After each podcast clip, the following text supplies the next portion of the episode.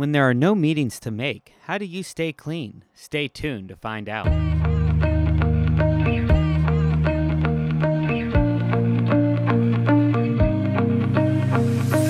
Good, grateful morning, and thank you for tuning in to the Pink Cloud Podcast. Whether you've been joining me since episode one, or this is your first experience, I am beyond thankful for your ears today. I know that some of what you hear might be repetitive, but it's in that repetitiveness that we are able to condition our brains to learn these new methods. So let me ask you, what have you been doing for yourself lately? We turn on the news and we see heartbreak. We go on Facebook and we see things that we just want to throw down our phone. We go outside and we see everyone hiding behind masks. Well, I'm telling you that right now, for the next 23 minutes, you don't need to wear your mask with me. Be free. Give yourself a chance today to have the brightest tomorrow possible. Let it all go. For me, even in the darkest of times, I only see a small shining light of hope. It's my compass, my beacon, my guiding light, because I know that no matter what I do, the sun will come up tomorrow if I just stay clean. So give yourself that chance right here, right now. Stop saying that I'll get clean tomorrow. Stop saying I'll be a better friend, a better brother, a better husband, a better wife tomorrow. What if tomorrow never comes? When you lay your head down tonight, I want you to know that you gave today every ounce of you that you could. When we deplete ourselves and expend ourselves in the right directions, the only thing left to do is grow. So let's grow together by taking small actions and turning them into life changing results. I pick up my cross and I walk with it every day. Are you ready to join me? I know it sounds hard, but if you just have faith and turn your life over one second, one minute at a time, it will get infinitely better. I promise. So, right here, right now, let's walk together. This is my story. This is my story. This is my story. This is my story. Today on the My Story Project, part two of our interview with John Fleming Wood. I will tell you straight up that I feel that 12 steps are, the, are not the only way for people to get clean. The only way for that I have found for me to address my disease of addiction, because I know for a fact for me it is a disease. And after a certain amount of time, because um, I didn't preface this at the, the beginning, my clean date is January 2nd, 2013, which is also um, January 1st, 2008 is when I came down here. January 1st uh, of 2008. January 1st of 2013, I couldn't get into treatment after I was home alone. I was living alone in my house, excuse me, house in Berryville. And I put a Glock to my head and pulled the trigger. Empty clip, found out there was a bullet in the chamber, dimple in the round, bullet doesn't lie. I check into treatment the same day that is my clean date. I didn't plan it that way. Point is, is that like I've found in my almost eight years clean that the 12 steps like i've worked them long enough and almost 12 to to realize that like they help me with my drug addiction but like they help me to recognize what's underneath all of that. It's what huey talks about all the time how it's trauma and mental illness and my codependency my abandonment issues like exactly. The 12 steps teach me how to dig deep and, and really take a deep inventory of my life my past and show me how i can correct those mistakes and and to stay conscious of it on a daily basis. The 12 steps bring me to a level of self-awareness to be able to on top of working them and practically applying them um, while staying clean long term to a level where um, in terms of introspection i can start to see all the moving parts because that's kind of like i've got to make a i got to make i don't know a quiche and all i want to put into is eggs and cheese you know i'm mm-hmm. missing some of the pivotal parts like if i only address one aspect of what's going on, I'm going to be lopsided mentally, physically, spiritually, you name it. You know, so yeah. I, I don't I don't think they're the only way. I also don't think that, you know, they're I think working them as a way to keep the uh the uh, the the disease uh, at bay is wonderful, but I think at some point, the longer I stay clean, the more I realize that like you know I've before COVID, I started going to grief counseling, set up trauma counseling. I switched up supplements for brain health, which I think is a huge important thing that is being overlooked in this community. What we put in our body, what we do with our body, all of that is underlooked. The ability to just sit down and, and reflect and, and meditate and listen to music and, and, and check out for, for a minute or, or two minutes or an hour a day is so important to recenter ourselves. I know I'm a social person, but I need that time by myself to to, to recharge. And I think that's what helps you stay clean as long as you have and, and has helped me get to where I am is it's, it's all about the perspective that you and I have when we go into things and when we go into hard times, you know? Oh, it's, oh, yeah. It's keeping that positive outlook because we need to keep our life going in an upward inflection.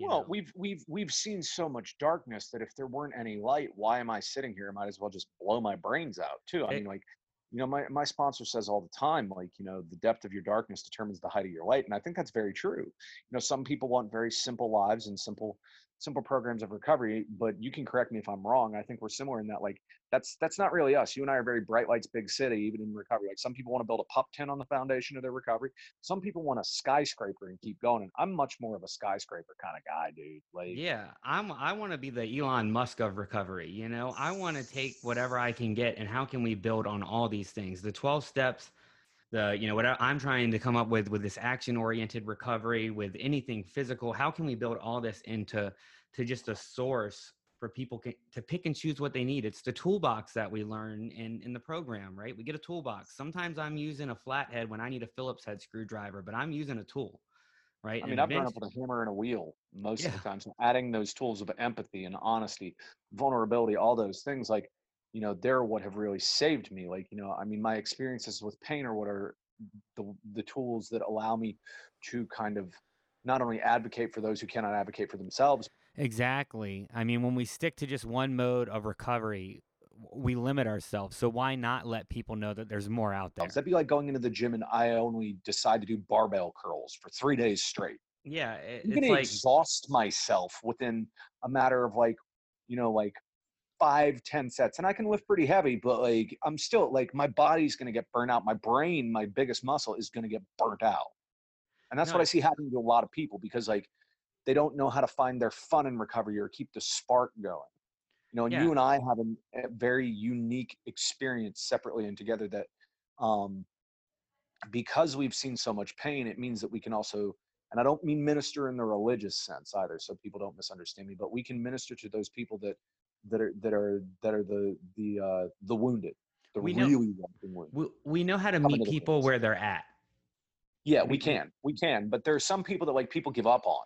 Yeah, because it's like oh, they're too hard headed. They're the tough case. They're this. I want the perfect sponsee, or I want this model recovering addict. And there's no such thing, and there's no such perfect program. There's no wrong way to work the steps except on your own without a sponsor. But I mean, like it's it's like you know, I don't believe there are lost causes or hopeless cases. Nobody, um, nobody's a lost cause or hopeless. no. But case. there are people that do believe yep. that. There are people yep. that believe that you know, like you know, junkies have no future. Tweakers should be incarcerated. Like all these different people, like just deserve to you know be like locked up and like uh you know like never see the light of day again. And it's it's it's just like you know that that that doesn't that doesn't help.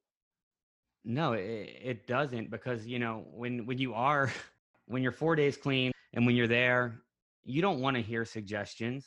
You don't, you know, you don't want to hear. I don't want to hear somebody preach at me. I just want somebody to be there for me. You know, and that's exactly yeah. what you're saying. It's about the supplementation. It's about being there for them, giving them the right things. You know, and and just being there because they just want something. Maybe I, I might want to talk to you. I might not. I might want to listen to you. I might not. But I just need that human connection right now. Yeah. You know, like we don't need to hear people preaching to us, just somebody to be there. And that's the difference. Like, you know, it is. And, and you and I are very compassionate and, and empathetic people. But, you know, I think that was one of the hard things for me in early recovery is I am, I was so, I'm so compassionate and, and so passionate and so empathetic with people that it almost brought me back out, you know? But you just have to, you have to know where the line is because people like you and me and Huey and, and, and a few others, like, you know, we have such big empathetic hearts that it can get us walked on yeah And the thing is, is that like, you know, you don't like you're in the in the business of saving lives because it is a business. Like, you know, you're gonna get burned. Like you're Yeah. you're gonna get burned, but you don't stop helping people just because you get burned. You you still keep helping people because somewhere along the line somebody comes along that will actually stay. I didn't want to get clean. I really didn't. I just wanted to stop hurting. And I went, fuck it. I've even put a Glock 9 to my head and pulled the trigger. And I got a better chance of sleeping with Halle Berry than I do of a semi automatic handgun misfiring. Mm. You You know, know, it's funny that you said that. You know, you you never wanted to get clean, and I think back, and I hadn't thought about that in a long time. You know, to those moments. You know, my last using moment, and uh, I didn't want to get clean either.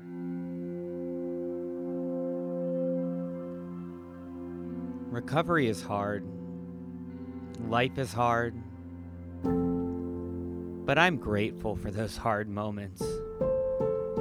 And I don't want anyone to listen to this and think that in any way, shape, or form, I am glorifying addiction. I am celebrating recovery. If you are struggling, I hope this helps you get clean. If you've never picked up drugs or alcohol, I hope that something said here prevents you from going down the wrong path. But the point is, I hope that this helps you. Talking about this certainly helps me. So I want to thank you, whoever you are listening. My name is Boomer Rose. My clean date is January 23rd, 2017. Today I have 1,292 consecutive days clean. That's 1,292 times I woke up and made the conscientious decision not to pick up drugs or alcohol. I can't tell you how many times I wanted to pick up, but I can tell you that they were there. And I know that they'll come again. I don't know much, but I do know that it is the human connection and the people that I have surrounded myself with that have made me a better person. You see, without the people in my life, I am nothing. Without my recovery, I am nothing. If I don't stay clean, I am nothing. I'm right back to who I used to be. If it wasn't for you, you know who you are. I wouldn't be alive. Don't make yourself a statistic. Give yourself a chance. Thank you.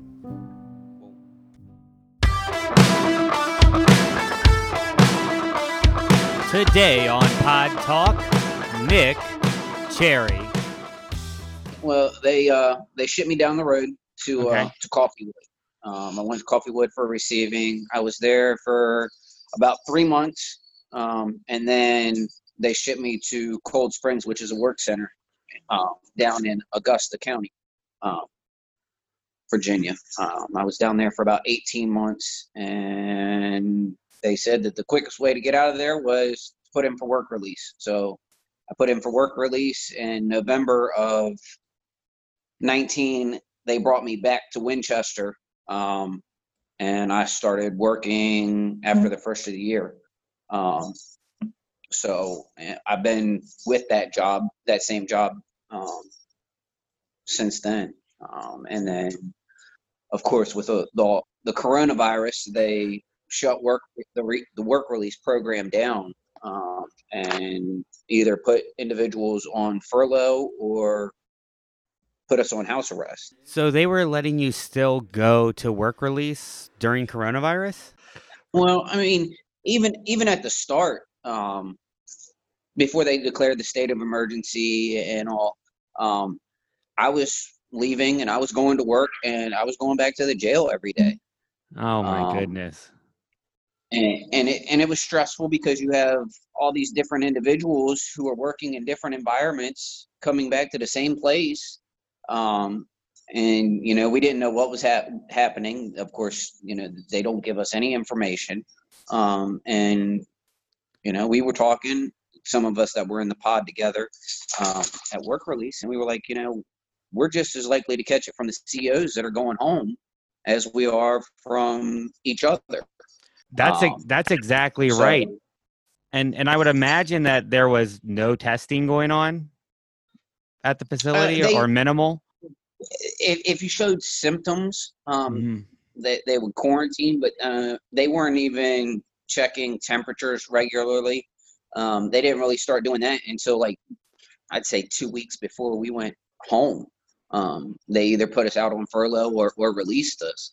man, I remember, you know, when I was in there, I I didn't know when I was getting out, but we all knew that it was just a short time. You know, I was just waiting for my court date and hopefully things went well. But, you know, I remember you were determined to get out. And not like a lot of people in there. You weren't determined to get out to to go back to a negative lifestyle. You were determined to get out to be a father, right? To your daughter. You know, and that's what kept you Right. hungry and kept your kept you in a in a in a positive mindset even when things looked down. You were you you tried your hardest to stay positive. You know, uh, luckily, you know, I had a good support network, um, which parts of that fell away throughout my incarceration. Um, but I always had my faith to fall back on, um, and the friendships that I built while I was incarcerated. Um, faith was was the, the big thing that that really brought me through. Um, just reconnecting with the Lord and reading my Bible and, and reopening that aspect of my life because for many years I, I closed it off. You know, depression. I let depression and PTSD take over, and um, just the things that I had been through um, with the, the accident, the car accident, and the the work accident. Um, it just that along with with alcohol and the pain medication it, it controlled my life um, and once that was out of my life and I, I started to learn to rely on the lord it, it really made a change in me. And it and it's funny how how just the little things like that and knowing that if you just turn it over and you have that faith right that everything will work out how much of a weight is lifted off of your shoulders? It's like It- you don't it- you know you're not carrying it all you know? Right right absolutely um, you know that you have someone that's been through far worse um, you know if you read the bible jesus went through worse than than anything that we could ever go through that we could ever Um, imagine and, and he he walks right beside us. Um, so you know that that's that's what keeps me motivated. I, I wake up every morning, I do my devotions, and I still exercise religiously. yes, yes. That I, I, you know, and it's funny because you know I, I remember, man, some of those workouts we used to do in uh, in the pod together. All the time we were working out, and that was really like my first introduction to getting in shape, and then to where I went from that. It's uh, it's funny because I'd start doing workouts, and I'd be like, "Oh, this is like something I do in jail. Yeah, I can do this," you know. Just the the transformation um, that you went through in, that time frame. I mean, I, I went through a transformation as well, but I remember when you came into the pod, and, and I remember what you looked like, and no matter how hard I tried to make you quit with those workouts, you stuck with it. To see that you stuck with it even after you got out, and, and to see the transformation, and and to see how you're doing for yourself, um, I, I'm I'm really impressed, and I'm really proud of you. I I appreciate that, and I'm proud of you. And you know, I- it's I I remember how intense those workouts were, and it's like it, it's harder than anything I've done since I got out. You know, and you and uh, John, you and John would not let me quit, and uh, man, I didn't quit, and I was determined. But you know, it's because. I wanted to show you guys I was right there with you, you know? Like I, I didn't want to feel especially in that environment. I didn't want to feel weak. I wanted to show you guys that I could do it, you know? That you had the heart that Yeah. no matter what you you wouldn't quit Yeah. and, and you know you- you've got to take that same drive and determination um, into your daily struggle with sobriety I can't believe our first week is over. It's time to check in with yourself. What went well this week? What didn't? How can we take the things that maybe didn't go our way, adapt, correct our mistakes, and get it right the next time? You see, life is a never ending journey. The moment we stop growing, we stop living. So let's keep growing together, second by second, action by action, and we can make this world the most beautiful place we could ever imagine. Close your eyes, take my hand, walk with me, make that decision to change your life. One foot after another, baby steps. I'm not asking you to run today. All I need you to do is pick up that first foot. The universe will do the rest. I promise you. Tune in with us next week as we begin to dive deeper into action oriented recovery, music therapy, and alternative methods to the 12 step process. If you want your story told on this podcast, please feel free to DM us on Instagram. If no one told you that they love you, they believe in you, they are proud of you, I am all of those things for you. Until next time, this is the Pink Cloud Podcast. Oh, baby,